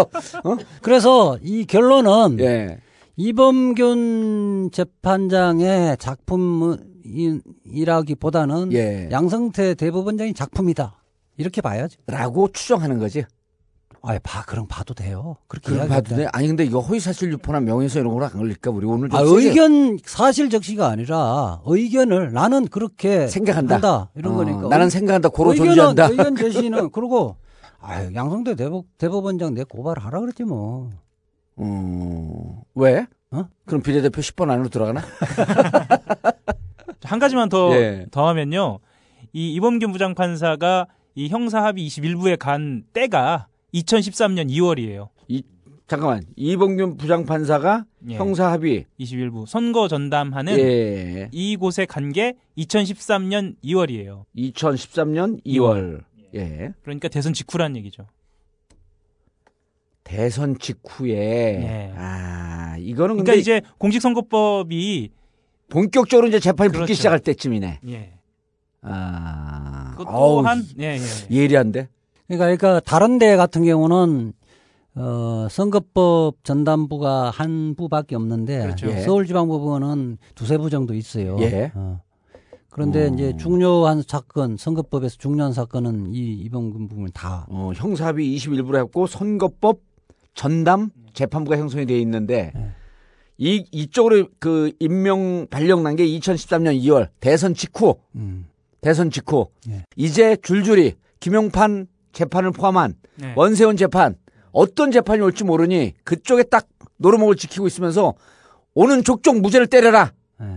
라고 아니 이제 야당 야당? 쪽 야당 쪽은 또 그렇지 않겠죠. 야당 피 피고인들에겐 또 그렇지 않겠죠. 아니 여당 여당 네, 그렇죠. 어, 선거법 위반인데 뭐 야당은 지구서 무슨 그 뭐 위반을 뭘 걸겠어 아 야 요 시기가 기가 예, 막히네 시기가 기가 막히네. 예. 요 시기가 그렇게 되면 그 부장판사로 13년 2월에 가면 한 1년쯤 근무하나 1년 더 근무하나요? 지금 1년이 훨씬 넘어갔네? 뭐 1년이 더 할 수도 있고 2년이 예. 더할 수도 있고 그렇죠. 그렇죠. 뭐 인사권자 마음이죠. 어. 그러니 판결을 자, 저쪽 입장에서 보면 양승태 대법원장 입- 입장에서 보면 판결을 제대로 잘하고 있으므로 계속 두겠네 여기다가. 그게 지금 이제 결국 이범균 부장판사가 음. 그야말로 소신대로 했는지 아니 사심으로 판결을 했는지 예. 내년 2월 되면 고동부장을 승진하느냐 그렇지 않느냐를 보, 아, 똑똑히 이- 보고 있어야 돼요. 지금 여기 부장 형사 21부 부장 판사인데 그 다음 가는 길이 고등법원 부장 판사. 부장판사. 아, 고동부장 부장 판사인데 예. 어, 그 서울지방법원 형사부 부장 판사를 하면 예. 그 중에서 고등부장 판사로 대부분 많이 가요. 예. 어, 좀 많이 가는데 그 김동진 부장 판사가 이게 승진을 위해서 목적으로. 승 음. 목적으로 한 것이 아닌가 자기는 그렇게 생각한다고 음. 했는데 내년 2월 달 인사 때 예. 이범균 부장 판사가 승진을 고등법원에 승진을 한다면 음. 김동진 부장 판사의 말이 말에 그 무게가 실리는 거죠. 아, 그 고- 김동진 부장판사는 어, 고등부장으로 올라가기 승진하기 위한 그 사심을 넣은 판, 판결이다. 라고 이렇게 확정을 했지만 그걸 내년 2월이라고 또 우리 이지아 변호사가 적시를 해준 거 아니야. 그리고 그런데 이제 이렇게 보시자고요. 중앙지법원, 중앙지법 부장판사 중에는 고등법원 부장판사로 승진하는 경우가 많이 있지만 네. 아, 예외적으로 뭐 이 사람만 승진한다고 이렇게 보진 않지만 네. 이 이범균 부장판사가 그 고등법원 부장판사의 승진을 눈앞에 두고 있기 때문에 네. 독자적이고 소신이 담긴 판결을 하기는 예. 어려웠을 것이다. 그리고 그 결과는 내년 2월 인사를 보면 그렇죠. 적나라하게 드러난다. 그 이분이 사실은 굉장히 똑똑하신 분이에요. 그 이범균 부장 부장판사요? 법리나 예, 무슨 트윗 하나 리트윗 했다고 이거 그러니까 뭐 법리나 이런 때리는 부분 다른 사람인데 사건을 보면 예. 아유, 원래 그 멍청한 사람이 멍청한 판결을 하면 비난 별로 받을 필요가 없는데 어. 또 21부의 부장판사는 법원에서 볼때 똑똑한 사람들로 이렇게 배치를 하는데 다른 판결로 보면 굉장히 예. 법리도 해박하고 논리적인데 이 판결처럼 이렇게 음. 사고리 판결을 안 한다고요. 예. 그러기 때문에 더, 더 의심스러운 거죠. 그 똑똑하다 그러지 말고요. 처세에 능하다고 얘기하세요. 우리 방송 듣는 사람들을 뭐 진짜 졸로 보는 거야. 이거 이런 판결을 내린 사람은 뭐 다른 걸 보지. 아니, 똑- 이제까지 판결 내린 건 이재호 변호사가 똑똑하다는 표현은 예. 그 시청자들이 그 뭐 어떤 의미로 그렇게 이야기하는지 알죠. 아, 권력의 입맛에 맞게 딸랑딸랑 잘한다. 눈치 빠르게 그런 뜻이죠. 예. 예, 뭐왜 월버분이 말고 분명히 얘기해. 이범균 부장판사는 권력의 입맛에 맞게 딸랑딸랑 잘하는 눈치를 잘 보는 똑똑함이 있다. 이렇게 얘기한 거죠? 라고 의원님이 그렇게 이야기하신 거지. 우리는 생각했습니다. 실외는 가까운 곳에 있다고. 우리가 파는 것은 음료 몇 잔일지 모르지만 거기에 담겨 있는 것이 정직함이라면 세상은 보다 건강해질 것입니다. 그래서 아낌없이 담았습니다. 평산네이처 아로니아 친, 친, 친. 지금 딴지마켓에서 구입하십시오. 최고급 프리미엄 김치를 소개합니다. A2 플러스급 프리미엄 김치. 영부인 김치. 내가 담근 것보다 더 청결하게. 내가 산 재료보다 더 좋은 재료로. 내가 만든 것보다 더 맛있게. 1박 2일에 출연한 전주명인 박영자 선생님의 손맛으로 담근 해썹 인증의 최고급 프리미엄 김치. 인터넷에서 검색한 뒤 지금 주문하세요. 이것은 상조 광고입니다. 그러나 여러분들이 죽음과 슬픔을 떠올리길 바라지는 않습니다. 한 번 가입으로 여행 상품, 회갑, 환갑, 자녀 어학연수 등 생애 주기별 통합 서비스로 변경할 수 있는 상조. 여럿이 함께 가입하여 부담을 덜 수 있고 애도 중 마음 상하는 일 없도록 복잡한 행정 절차까지 대신 해결해주는 상조. 우리 삶에는 마지막 순간만큼 소중한 순간들이 많기에 대노복지사업단의 상조는 여러분들의 모든 순간을 생각하려 합니다. 전국구 청취자분들께는 단체 가입 할인 혜택을 적용하여 399만 원이 아닌 총 369만 원의 가입비를 월 3만 원씩 나눠받습니다. 사단법인 대한노인회와 함께하는 믿을 수 있는 상조. 보다 자세한 사항은 전화 주시기 바랍니다. 광고로 전할 수 있는 말은 너무 짧습니다. 문의 전화는 1899-6330, 1899-6330. 전국구 청취자들을 위한 직통번호입니다. 대노복지사업단은 전국구와 함께 사랑과 배려로 진보하겠습니다. 자, 그런데 그럼 이제 승진 앞두고 사심을 가득한 판결을 했는데 문제는 뭐냐면 여기에 암묵적 공범이 있었던 거 아니야. 이렇게 판결을 내릴 수밖에 없는 네. 검찰이 도와준 거 아니에요? 기소 단계에서부터? 그러니까 두 가지 측면이 있는데 예. 하나는 일단 기소를 한 이후에 시간이 없으니까 기소를 한 이후에 보강 수사를 하고 증거 확보를 해야 되는데 거기에 이제 황교안 법무부 장관을 필두로 해갖고 수사하고 기소하는 그 수사팀들을 계속 그러니까 수사를 방해를 했던 거죠. 그렇죠. 어, 그, 그게 이제 극렬하게 나타난 게 검찰청장 쫓아내고 예. 윤석열 팀장 어쨌든 쫓아내고 증거에서 증거에서 수사팀에서 배제하고 어, 수사팀 그 수사팀들의 그다 지방으로 보내버리고 실질적으로 공소 유지를 할 수가 없었고 그렇죠. 예. 보강 수사를 할 수 없었다는 측면이 있고 아 그래서 소신껏 하려고 그랬던 이 수사팀을 다 해체시켜 와해- 버리고 와해 시켜버린 거죠. 해체시켜 버리고 네. 새로운 팀이 들어와서 새로운 팀도 없었어요. 새로운 팀도 없었어요? 예. 어. 그러니까 공소 유지할 검사가 없었던 거예요. 이 아. 사, 수사를 한 사람이 나중에 나중에 또 이제 중간에 교체됐던 사람도 그마저 지방으로 어, 보내버려 갖고 지방에서 네. 왔다 갔다 하면서 음. 형식적인 기소 그 공소 유지만 했는데 보강 수사는 말할 것도 없고 공소 유지도 어렵게 만들었네. 그렇죠. 그 측면이 가장 그, 그 말하자면 법무부와 어, 검찰 수뇌부 자체가 네. 예, 검찰을 검찰로서는 하지 못할 짓을 한 거예요. 네. 또 하나는 그나마 최동욱 윤석열 팀장이 있을 때 해놨던 공소가 워낙 그 지금 뭐 불구속으로 기소해라 선거법 기소하지 말라고 하는 압박 속에서 타협책으로 기소를 했잖아요. 예. 그두 가지 부분이 잘못했는데 하나는 실질적으로 실행을 했던 네. 국정원 직원들을 기소 안 한 것이 패착이에요. 아, 그렇죠. 패착이 아니라 그건 알고 했던 거 아니에요. 아 그래 그 그랬고 왜냐하면 그 사람들 기소하게 되면 그 사람들이 우리는 모르고 위에서 지시한 대로 했습니다. 라고 증언할 게 뻔하잖아요. 그렇죠.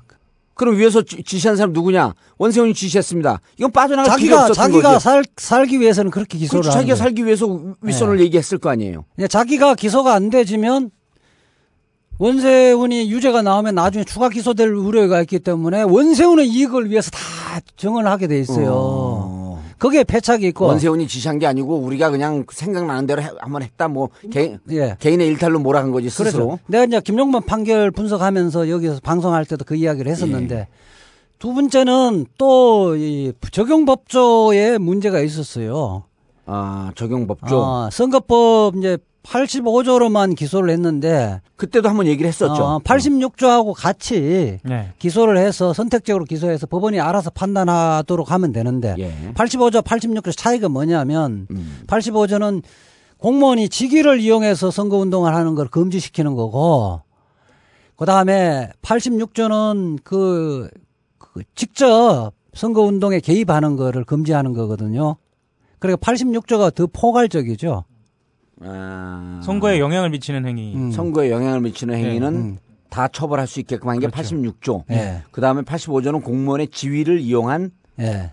선거의 개입. 개입. 음. 그 부분이 더 엄격하죠. 예. 그래서 그 부분을 이제 두 개를 다 기소를 했어야 되는데 음. 그 86조를 선택적으로 해도 되거든요. 네. 주의적으로 예비적으로 해도 되는데 그 부분 아예 이야기 안 했기 때문에 이 판결문에도 사실은 86조는 죄가 될 수 있을, 있을 있을 수도 있는데 그 부분은 검사가 기소를 안 했기 때문에 판단을 하지 않겠다. 변론을 하고 85조는 무죄다 이렇게 나와 있거든요. 아, 86조에 대해서는 예. 기소하지 않았으므로 예. 그거에 대해서는 별건으로 하고 85조로 기소한 것은 무죄다. 어, 이거 이제 재판 이렇게, 이렇게 표현한 거죠. 그렇죠. 재판을 이해를 하려면 판사가 모든 그 정의를 알아서 판단하는 것이 아니라 검사가 기소한 부분에서 유죄냐 무죄냐 판단하기 때문에 검사가 기소하지 않으면 판단을 할 수가 없어요. 근데 보통 사람들은 죄를 진 사람이면 검사가 기소, 기소하지 않더라도 재판부 즉 판사가 알아서 판결할 것이다라고 생각하고 있지만 실제 재판 과정에서는 검사가 기소한 법조문에 대해서만 유무죄를 판단, 판단한다. 우리 형사소송법에서 그렇게 네, 되어 그렇게 있습니다. 있고. 자, 그러니까 이번엔 85조로 기소했는데 85조는 무죄가 됐으면 어, 그럼 실질적으로 86조를 광범위하게 적용할 수 있는 것을 빠져나갈 수 있게끔 길을 열어준 거 아니에요, 검사가 처음부터. 그래서 이제 그게 뭐 검사들은 자기들이 실책이라고 주장할 수도 있- 있을 수 있었지만은 예. 원래 고발장에 이 시민단체나 민주당의 고발장에 85조, 86조가 다, 다 들어가 있어요. 다 들어가 있었죠. 그거를 검찰이 예. 아, 85조로 가게 되면 빠질 개연성이 있으므로 예. 이 정도면 내부에서 기소할 때부터 어느 정도 지시를 받고 내 암묵적으로 합의를 하지 않았다고 얘기할 수 있나? 그래서 내가 지금 최동욱 그 윤석열 팀장이 이제 워낙 탄압을 받기 때문에 국민들을 우리도 좀 지, 지원해주고 지지를 했었는데 네. 사실은 이 기소가 제대로 된 기소라고 보기는 어렵고 저도 좀 비판을 했었죠. 근데 그 양반들이 이렇게 외부의 압력을 통해 갖고 방해를 받지 않았으면 85조, 86조 그때는 그 윤석열 그런 얘기를 했잖아요. 선거법으로 따지게 되면 역대 이게 3.15 부정선거급 그 급을 넘어간다. 라는 얘기를 할 정도로 자기들이 제대로 기소해야 할 의- 기소하겠다는 의지가 처음에 있었잖아요. 그리고 시민사회운동단체에서 85조 민변에서 또 85조 86조 다 얘기했으면 정상적으로 했으면 두 개 다 됐을 가능성을 배제할 수 없는 거죠. 그래 그러니까 원래가 근데 워낙 그 법무부에서 예. 압력이 세서 타협을 하다 보니까 음. 일단 원세훈만 기소하려다가 이제 재정 신청해서 그 심대 전단 그 두 명이 더 됐죠. 하고 예. 어, 차장하고 그랬죠. 이렇게 기소됐잖아요. 그것도 원래 검사의 의도가 아니었잖아요. 그렇죠. 한 명만 하는 게. 이제 문제고 그다음에 그 직원들 같이 기소 안 한 것도 문제고 예. 적용 법조도 이렇게 엉터리를 좀 한 것들인데 결국 그 원래 최동욱 그 윤석열 팀도 그렇게 의지가 강했던 사람은 아니에요. 그렇죠. 탄압 받다가 보니까 그렇게 비쳤 던 거지. 기소 과정에서는 국, 그 원세훈 국정원장만 검찰이 기소를 했고, 어, 그 다음에, 그, 시민사회 운동단체에서 이제 재정 신청을 한 거죠. 예. 재정 신청을 해갖고 다섯 명을 기소해라. 예. 아, 민주당, 민주당이 했네요. 민주당이 재정 신청을 냈네. 그래서 재정 신청 낸 사람 중에 이종명 차장과 민병주 심리단 단장 단장이죠. 이두 명을 추가 기소한 거죠. 예, 예. 예. 다만 이제 그 댓글 달면서 그때 문제가 됐던 그 여성 국정원 예. 직원 김하영 씨 예. 이런 사람들 다 이제 그 재정 신청을 기각한 거고요. 아, 그, 그 판결문 전에 내가 한번 예. 그 판결문 중에 야, 그, 또 하나 또 짚어야 되는 게 예. 물론 그 최대한 양보해서 국정원법만 위반 법만 예. 위반이다 이렇게 판단하더라도 이게 대선을 흔들었고 우리나라 국기를 물러난 범죄인데 집행유예 판결을 한 거 예. 이게 여기에 대한 분노도 국민들의 분노도 만만치 않다는 거예요. 예. 그 이제 양형 사유를 보면 지금 가관이에요. 어. 양형 사유라고 한, 하면 왜, 집행- 이- 왜 집행유예를 왜 집행유예를. 때렸느냐. 그걸 보면 예. 그 집행유예 이야기는 결국은 이 사건으로 뇌, 뇌물 사건으로 감옥 갔다 왔지만 이 사건으로 하루도 안 산 거거든요. 그랬죠. 예. 음. 그러니까 국- 원세훈 뭐 일반 국민들을 혼동할 수도 있는데 지금 징역 살다가 얼마 전에 나온 거는 네, 그 5천만 원인가 6천만 원 받은 것 때문에 1억 그랬죠. 2천, 1억 1억 2천. 2천인가? 아, 예. 많이도 받았네. 그 뇌물 그건데 이 사건을 한그 하루도 안 살았거든요. 그렇죠. 그러니까 사실상 그러니까 아주 가벼운 범죄로 취급을 했는데 그 논리가 두 가지인데 양형 사유가 양형 사유가 그러니까 두 가지인데 이게 주된 목적이 아니었다. 네. 정치 개입 행위가 주된 목적이 아니고 북한의 사이버상 허위사실 유포와 흑색 선전 활동에 대한 대응 차원에서 했다. 아, 나 방송하면서 목이 아파. 아, 아, 이거 이런 이런 이야기하고 그다음에 또 두 번째 이야기는 이게 원세훈의 입장에서는 국가정보원의 적법한 직무 행위에 속하는지 아닌지가 좀 헷갈렸다. 예, 맞습니다. 다시 뭐요? 뭐라고? 그러니까 원세훈 입장에서 국가정보원 입장에서는 예. 이러 이와 같은 사이버 활동이 예. 국가정보원의 적, 적법한 직무 범위에 속한다고 볼 여지도 있다. 적법한지 아닌지를 잘 몰라서 그렇게 했다는 거예요. 그러니까 4년 동안 국정원장을 했는데 예.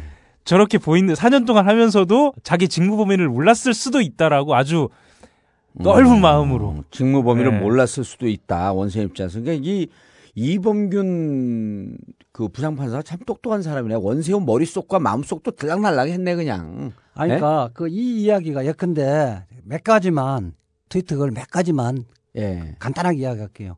문재인 후보 비방하는 거는 문재인의 대북과는 종북을 넘어선 간첩 수준이다. 이게 이게 국가정보의 직무 범위에 해당하는지 안 하는지 일반인들은 다 알 거예요. 그다음 또 저 문재인 부친이 북계 인민군 장교 출신 이런 또 실제? 있- 전혀 아니죠. 그다음에 그럼 허위사실 풀어 좀 감옥 좀 보내. 박근혜 후보 대선 승리로 가는 큰힘 운문하면서 후원 계좌를 안내를 트위터를 해요. 그렇죠. 어. 그 다음에 박근혜 후보를 직접 밀어 달라 이런 트위터 글도 있는데 이게 지금 이범균 부장 판사 시각은 예. 아니 원세훈 저렇게 한 거 보면 박근혜 대통령 입장에서 원세훈 저 국무총리 시켜야 되는 거 아니야? 예? 저렇게 혁혁한 공을 세운 사람을 잠깐 이제 본질로 좀 돌아갑시다. 이게 지금 이범균 노래는 이게 북한의 사이버 활동에 대한 대응 활동으로 그렇죠. 봐- 보인다는 거 아닙니까? 예, 예. 북한과 대치 상황이어서 저런 활동이라는 거죠. 예. 그다 박근혜 후보를 후원의 계좌를 알려주고 그 지지해 달라고 이야기하는 것이 국가정보원의 적법한 직무 범위에 보일 수도 있다 이렇게 판단한 거야 이 사람 법, 법을 다루는 판사 맞아? 아유 근데 나는 이자 변호사가 더 답답한 게 예. 이게 이범규는 예? 아바타 아니에요. 누구의 아바타야? 예? 이범균 자기 입으로 얘기를 했지만 아까 솔고 노비라며 양승태. 그럼 또 양승태 또 누구의 솔고 노비야?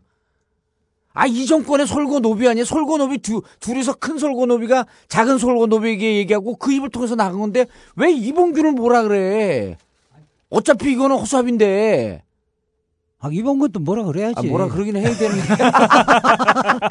아니 그러니까 여기에서 아, 짜증난다. 이런 이게 판결문을 보면 네. 이제 우리가 상식적인 판결문은 구체적인 트위트 글에 음. 서- 어떤 부분 분석을 해서 어- 이런 부분들은 선거 운동과 직접 관련된 글이다. 이를 판단하고 예. 이 부분이 원세훈과 어 이종명 뭐 민 민 민단장하고 예. 공모를 했고 지시를 했는지 이렇게 판단하는 게 상식이거든요. 음. 근데 문제되는 트위터 글 부분에 대한 분석을 하나도 안 해놨다는 그러니까. 거야. 왜, 왜 그렇게 했겠어요? 그거를 반박할 수 있는 반박할 수가 없으니까 그렇죠. 빼버린 거지. 예. 자, 저는 여기서 아유, 방송하기도 싫다 진짜. 저는 내년 2월 어, 이범균 중앙지법 부장판사는 고등부장 된다. 라는 것에 아, 우리 어, 모든 걸 다 걸고 내 확신을 갖고 그리고 3년 반 뒤에 예. 우리가 정권 교체 못하면 이범균 부장판사는 대법관 된다. 여기에 또 하나 거는 거예요. 그리고 대법관 되면서 자기의 솔고노비를 또 두세 명 키워서 이러한 잘못된 이 부정한 역사의 판결은 대를 이어서 확대 재생산 재생산 될 것이다. 정권 정권 못 잡으면 이런 거 뒤집지 못한다 이게. 그렇죠. 보세요. 나 이 사람 3년 반 뒤에 우리가 정권 못 잡으면 부자 이- 대법 대법관 반드시 됩니다. 그럴 가능성이 높, 높죠. 아이 그렇게 가능성- 가능성이 높으면 무슨 평론가야 우리가. 이게 평론가야 그냥 딱 찍는 거야 이거. 대법관 된다. 정권 정권 못 잡으면. 내 얘기 맞아 틀려요. 어, 동감입니다. 아니, 이거 예. 완전 만주 변호사를 무시하면 안 되겠어. 아, 참. 만주 변호사 아니야. 이제 만주하고 여기 있는 황해 변호사쯤 됐어. 만주 수준 내려가고 한반도 하고 사 있는 황해 변호사. 예, 한 가지만 더 말씀을 드리면 양승태 대법원장이 누구와 또 관련이 있냐면 김기춘 비서실장과 관련이 있어요. 그 가- 같은 동양이죠. 예. 예. 경남고 선후배입니다. 예. 어, 동양 동 그 그렇죠. 학교. 그리고 양승태 대법원장이 또 정봉주하고도 관련이 있아 그런가요? 그럼요. 대법원 대법관일 때 대법원 2부에서 네. BBK 이 사건을 갖고 3년 반 동안 판결 안 하고 그냥 가요. 그러니까 정치적으로 무척 아주 센스 센스 있는 사람이야. 아. 정봉주 판결하면 자기가 평생 두고두고 이게 자기한테 누가 짐이 될까 봐 누가 그렇죠. 될까 봐.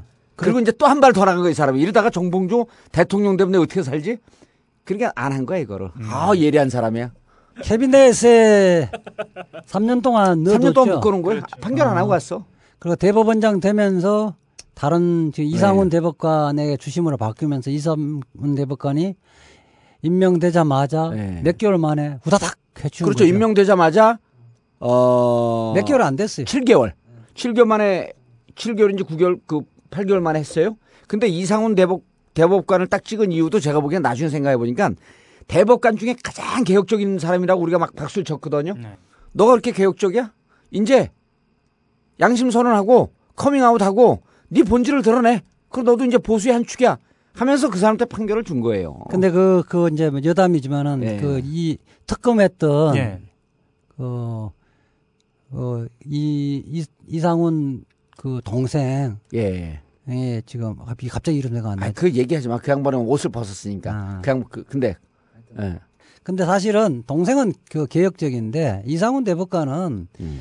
그 호남 출신이라고 그런 거 외에는 네. 판결문상 보면 개혁적 판결 전혀 안 출신이죠, 했어요. 광주일보 아. 전혀 안 했어요. 아, 그러지 않았었어요? 동생을 보고 형도 그래. 개혁적일 아. 것이다 이렇게 이제 네, 호남 사람이고 어. 광주 일고 출신이고 이쪽 뭐 민주당 관련된 사람하고 크게 뭐 가, 어, 각을 세우지 예. 않는 사람이라는 취지지. 음. 특히 이, 이상훈 대법관이 고등법원이나 이렇게 어, 판결을 내린 걸 보면 아, 대법원 판결 내려보면 개혁적 사람 전혀, 전혀, 아닙니다. 전혀 개혁적이지 않다. 네. 아, 그 정봉주 유죄 때린 게 그 사람이 살아온 삶으로 봤을 때 예, 자연스럽다. 지극히 자연스러운 판결이었다. 아, 변호 기- 괜히- 그때 괜히 변호인이. 유능했음에도 불구하고 그런 판결을 했던 거 보면 변호인이 반- 누구였었는데 그때? 이재화 변호사니까. 아, 자, 그, 그 마무리를 좀 예, 해야 마무리 하는데 자 이게 이제 그 검찰, 검찰 9월 문제. 17일 9월 17일 검찰이 항소를 오늘 이제 방송하는데 뭐 좀 있으면 어 했다고 보고 안 할 수가 없는 거 아니에요. 검찰이 1심에서 집행유예를 선고받은 원세훈 전 국정원장에 대해 항소하기로 했습니다. 위 원장인 서울중앙지검 2차장 검사를 포함해 9명이 오전 11시 반부터 회의를 시작했고 6시간 동안의 경론 끝에 항소하기로 결정했습니다. 선거 개입 혐의에 대한 무죄 부분을 다툴 필요가 있고 유죄 부분에 대해서도 선고된 형량이 낮다고 판단했다고 밝혔습니다. 그러나 이번처럼 관심이 큰 사건에서 무죄 선고를 받았는데 검찰이 항소 여부를 놓고 며칠씩 고민했다는 것 자체가 이례적이라는 목소리가 나옵니다. 때문에 검찰이 항소를 하기는 했지만 항소심에서 적극적으로 유죄를 다툴지 의문이라는 지적이 나옵니다. 이제 내심은 네. 황교안 법무장관이나 김진태 검찰총장은 내심은 예. 어, 지금 그 김 저 최동욱 검찰총장이 알아서 한 것이기 때문에 음. 하고 싶지 않겠죠. 예. 그래서 굉장히 소극적인 태도를 보이고 있는데 안 하면 검찰 문 닫아야 되니까 문 닫아야 되니까 무조건 검사 자기는 할 겁니다. 항소했어. 어. 자 오늘 9월 19일자야. 예. 오늘자로 이제 이게 그 타임머신을 돌리고 예. 시간을 돌리고 9월 19일자 어 이게 항소심에서 예. 사실 선거법 유죄가 나오면 권력의 심장부 즉 박근혜 대통령 심장에 칼을 겨누는 거기 때문에 예. 유죄가 나올 가능성은 거의 없지 않아요? 아, 뭐 정치적으로는 그런데 예. 그럼에도 불구하고 1심 판결이 워낙 허접했기 때문에 논리가 근데 2심 항소심에도 이 부장 항소심 부장 부서에 배치할 때도 나름대로 자기를 솔고 노비, 노비 아니면 외고 노비쯤 되는 사람한테 이거 줄 거 아니에요 이게. 그 정치적인 지형이나 예. 그런 성향을 보면 그럴 가능성이 있는데 그럼에도 불구하고 어 어쨌든 유죄 판결을 받도록 노력을 해야 될 텐데 음. 포인트 어떻게 예. 돼 유죄 판결 나온다. 우선 무죄 이유가 1심 판결은 무죄 이유에 대해 조목조목 어, 논리적으로 네. 반박이 가능합니다. 가능하고 종전 대법원 판결하고 그 다른 판단을 많이 해놨거든요. 예. 때그 부분을 이제 검찰이 조목조목 짚고 아. 두 번째로는 그 공소장을 변경을 해야 돼요. 예. 85조만 기소를 했는데 그 예비적으로 또는 선택적으로 86조까지도 같이 기소를 해야 돼요. 음. 그래서 공소장을 변경해야 되고 그 또 지금 또 하나는 지금 해체되어 있던 그 수사팀들을 다시 복원시켜야 됩니다. 예. 복원시켜서 어, 원심 판결이 증거 능력이 없다고 한 트위트 배제한 부분에 대해서 왜 정, 그 증거 능력이 있는지를 설명을 해야 되고 예. 또 하나는 원심 판결에서 어 다소 좀 미흡했던 부분에 보강 수사도 해야 됩니다. 그리고 어쨌든 공직 어, 선거법은 무죄 났지만은 공- 어, 국정원법은 유죄 났잖아요. 예. 국정원법 두, 개, 두 개를 묶어야지 이제 예. 잘 연결시킬 그렇게 수 하고. 직원들 예. 직원들 범행에 가담했던 직원들 부분은 기소를 안 했잖아요. 예. 기소 지금도 할 수 있습니다. 예. 그러니까 유- 선거법의 공소시효는 6개월이지만은 예. 공범이 기소되어지면 공소시효가 정지됩니다. 그 사람들을 다 기소를 하면 음. 그 사람들 자기들이 살기 위해서 이제 원세훈이 지시했다. 그렇죠. 이실직고를 할 거랍니다. 예. 할거 아니에요. 그렇게 그렇게 해, 음. 해 나가야 돼요. 만약에 그렇게 하지 않으면 검찰이 형식적으로 항소하는 신용을 만 내고 예. 실질적으로 무죄를 공고하게 다지는 음. 데 협조한 것밖에 안 되잖아요. 예. 그렇게 되지만 검찰 문 닫아야 돼요. 그렇지. 검찰 폐지 운동을 범국민 검찰 폐지 운동을 전개해야 되죠 우리가. 아, 이거 근데 재밌는 내가 이게 얘기하면서 재밌는 아이디어가 하나 생각이 났는데 네. 어, 우리 전국구하고 민변하고 해서 네. 그다음 뭐 오마이뉴스가 붙어도 되고 이제 한겨레 신문이 붙어도 되는데 어, 9월 19일 그러니까 9월 17일 날 항소한 항소 내용을 근거로 해서 네. 근거로 해서 어, 원세훈 선거법 위반 모의 재판을 한번 합시다. 어 좋아요. 그래서 검찰 측 논거를 갖고 네. 그다음 우리 변호, 변호사 측 논거를 갖고 재판장 두고 난 이거 아 대박 터질 것 같은데. 원래 그딱 한 번 하루에 한 6시간 잡아 갖고 그거 우리가 방송하고 원래 이제 이 국민의 그 세월호 터지기 직전에 예. 그 국민회의에서 예. 국민 그, 그 법정을 열 계획이 있었는데 어디에서 어디에서 하려고 그랬어요, 그거를? 그 국민회의하고 민변하고 같이 해서 하려고 예. 했었는데 세월호 이 참사가 터지는 바람에 아. 그걸 못 했죠. 어. 그, 그 좋은 의원님 좋은 아이디어고 국민 재판. 예, 어. 원래 그 염두에 두고 있었는데 예. 그 좋은 생각입니다. 아, 그래서 이것을 네. 공개적으로 해버리는 거예요. 공개적으로. 그리고 우린 그걸 네. 녹음을 딱 따갖고 네. 엑기스만 이, 네. 그, 그 방송을 하고. 네. 아, 그 좋은 아이디어야. 네. 그래갖고 실질적으로 국민들이 네. 이 재판이 뭐가 잘못됐는지 네. 어떻게 유죄를 때리고 이것이 이 권력의 눈치를 보지 않고 내리는 판결에 의미가 어디에 있는지 나 이걸 해야 될 것 같아. 아 좋습니다. 예. 민변은 준비가 돼 있습니다. 어, 아, 전국구는 더 준비가 되어 있죠. 아. 그래서 우리가 이때, 이때 하는 얘기가 있잖아요. 네. 전국구가 있어? 참 다행이다. 다행이야. 아니, 민변이 있어서 더 다행이야. 아니, 민변은 그 전국구 부속 소, 아니, 소속 기관 아니야. 아니, 그 우리 홍모 씨 간첩 사건 무죄 나면서 예. 트위터에 그 민변이 있어서 참 다행이야라고 제가 썼는데 예. retweet이 엄청 많더라고요. 예. 민변의 깔때기 변호사지만은 그래도 좋아요. 어. 이런 댓글들이 엄청 그럼 올라왔어요. 전국구 캐치프레이즈 얼마나 좋아. 전국구가 있어 참 다행이야. 어? 민변 두고 써도 돼요. 내가 그냥 쓰게 할게. 아니, 그 응. 나는 귀여운 사람이 아닌데 참 귀엽다고 그러대. 그럼 요즘 많이 떴어 이자 변호사. 자 그래서 어. 아, 몇 가지 정리한 건으로 보면 여전히 검찰이 이 부분에 대해서 의지가 있으면 예. 어, 유죄를 끌어낼 수 있다. 그리고 검찰이 이번에 이렇게 그 공수장 변경이라든지 그 다음에 직원들 추가 기소라든지 이거 하지 않으면 검찰 문 닫아야 된다. 그렇죠. 당신들도 무죄를 끌어내는데 공동 정법이다. 예. 검찰 정신 차려라. 예. 그리고 솔고노비 아씨 자꾸 이름 얘기하면 명예훼손 안 되나? 아, 그거 너무 겁내지 말아요. 누구 나? 예. 지금 한번 원래 와서 나 아니, 갔다 와서 그러니까 판결에 대해서 비, 비판하고 네. 이런 거는 다 공익적 위한 거기 때문에 전혀 문제 아, 안 돼요. 그런 거예요? 아, 우리도 그럼. 이제 그 시- 이번 10월에 어 인터넷 언론으로 등록을 하거든요. 네. 그럼 이제 언론사니까 쟤들이 언론사니까 충분히 얘기할 수 있는 거지. 아, 괜찮아요. 너무 쫄지 말아요. 아, 나 라면. 아, 이재화 변호사가 있잖아요. 아, 어, 오늘 세게 나오는데. 나 오늘 쫄면이야, 쫄면.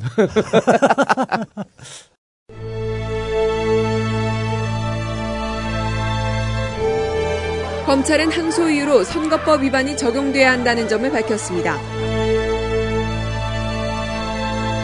검찰은 원전 원장에게 적용한 법조항을 공무원의 선거운동에서 공무원이 선거에 영향을 미치는 행위로 바꾸는 것도 검토 중입니다. 또 부당하게 정치에 개입한 혐의는 인정하면서도 실형 선고를 하지 않은 것도 문제라고 지적했습니다. 결국 항소심의 핵심은 재판부가 선거법을 얼마나 폭넓게 적용할지와 국정원장의 정치 개입을 얼마나 심각하게 판단할까입니다. 그런데 정작 관건은 검찰의 의지라는 지적도 나옵니다. 검찰은 선고 직후 아무 입장도 내지 못하다 공소심의위원회까지 열어 결론을 내렸습니다. 이런 점으로 볼 때 검찰이 얼마나 적극적으로 항소심 재판에 뛰어들겠냐는 겁니다. 원전 원장에게 선거법 혐의 적용을 반대했던 황교안 법무부 장관은 자리를 지키고 있고 당시 선거법 적용과 구속 수사를 주장하던 일선 검사들은 수사팀에서 배제돼 있습니다.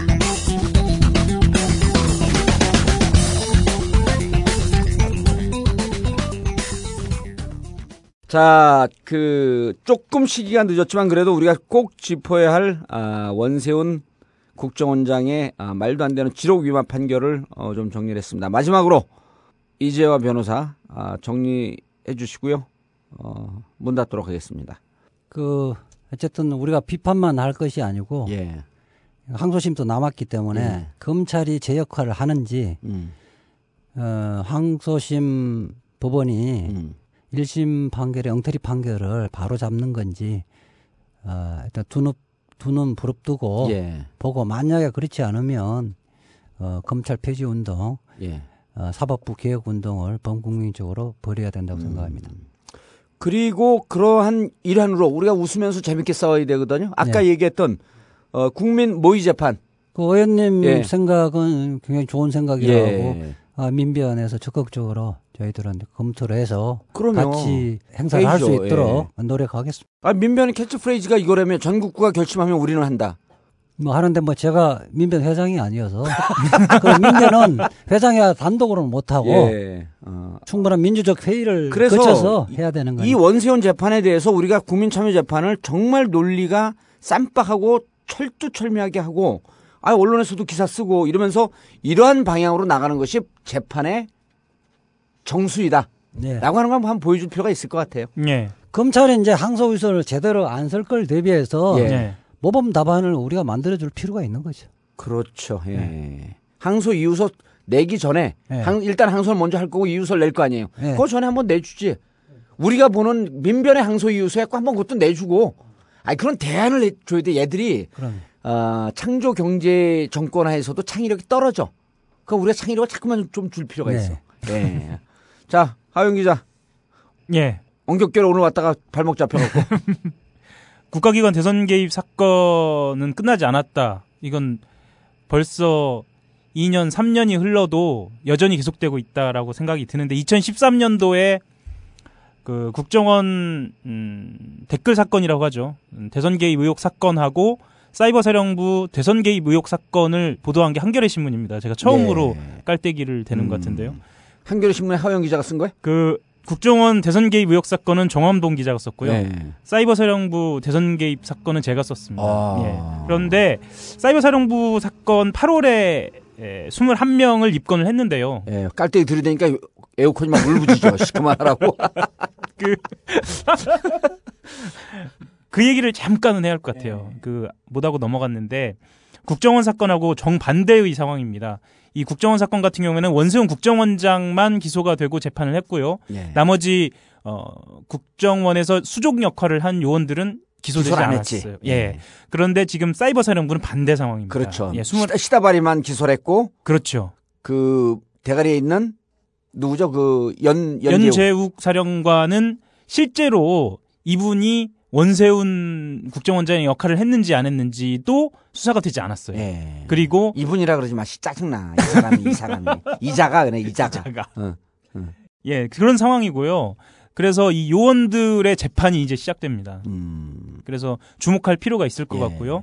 어, 앞으로 어, 구- 그리고 국정원 어, 대선 개입 사건, 의- 아, 대선 개입 의혹과 사이버 사령부 대선 개입 의혹이 어떤 지점에서 연결되는지가 이미 보도가 나왔거든요. 음. 어, 국정원에서 사이버 사령부에 일정 정도의 지침이 갔다라는 것까지 함께 묶어서 이번 재판을 좀 지켜봐야겠다. 예. 그것 또한 이후에 전국구에서도 또 어, 이야기가 되어야겠다 이런 생각이 좀 듭니다. 예. 그리고 저것도 저기 아이 무슨 문자를 날리고 그래. 이거 이거 중요한 건데 왜냐면 어, 다 듣고 있어요. 왜냐면 저게 아 이 국민 재판이 재미있을 것 같아요. 민변에서 하면 재미가 없는데 네.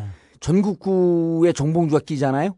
아, 의원님이 재판장 하면 딱 좋을 것 같아요. 아 재판장보다도 우리는 이제 딱 이걸 만들어주고 그냥 뒤로 딱 빠져야지. 이건 변호사들이나 법- 그 법조인들이 다 하고 별- 실제로 FM대로 하자는 거야. 그리고 일 1탄을 원세훈 재- 원세훈 재판, 이 2탄을 사이버 사령부 재판 들어가기 전에 저걸 우리가 미리 다 해버리자고. 그래갖고 실제로 정상적인 법률적 상식과 지식을 갖고 있는 사람이 낸 재판의 결국 결론은 이거다. 이걸 한번 하자고요. 네. 너무 좋을 것 같아요. 좋습니다. 1탄, 2탄 네. 다 준비됐어. 어, 원세훈 재판을 바라보는 게 어, 역사적 마인드를 갖고 어, 정치적 판단을 갖고 있는 게 아닙니다.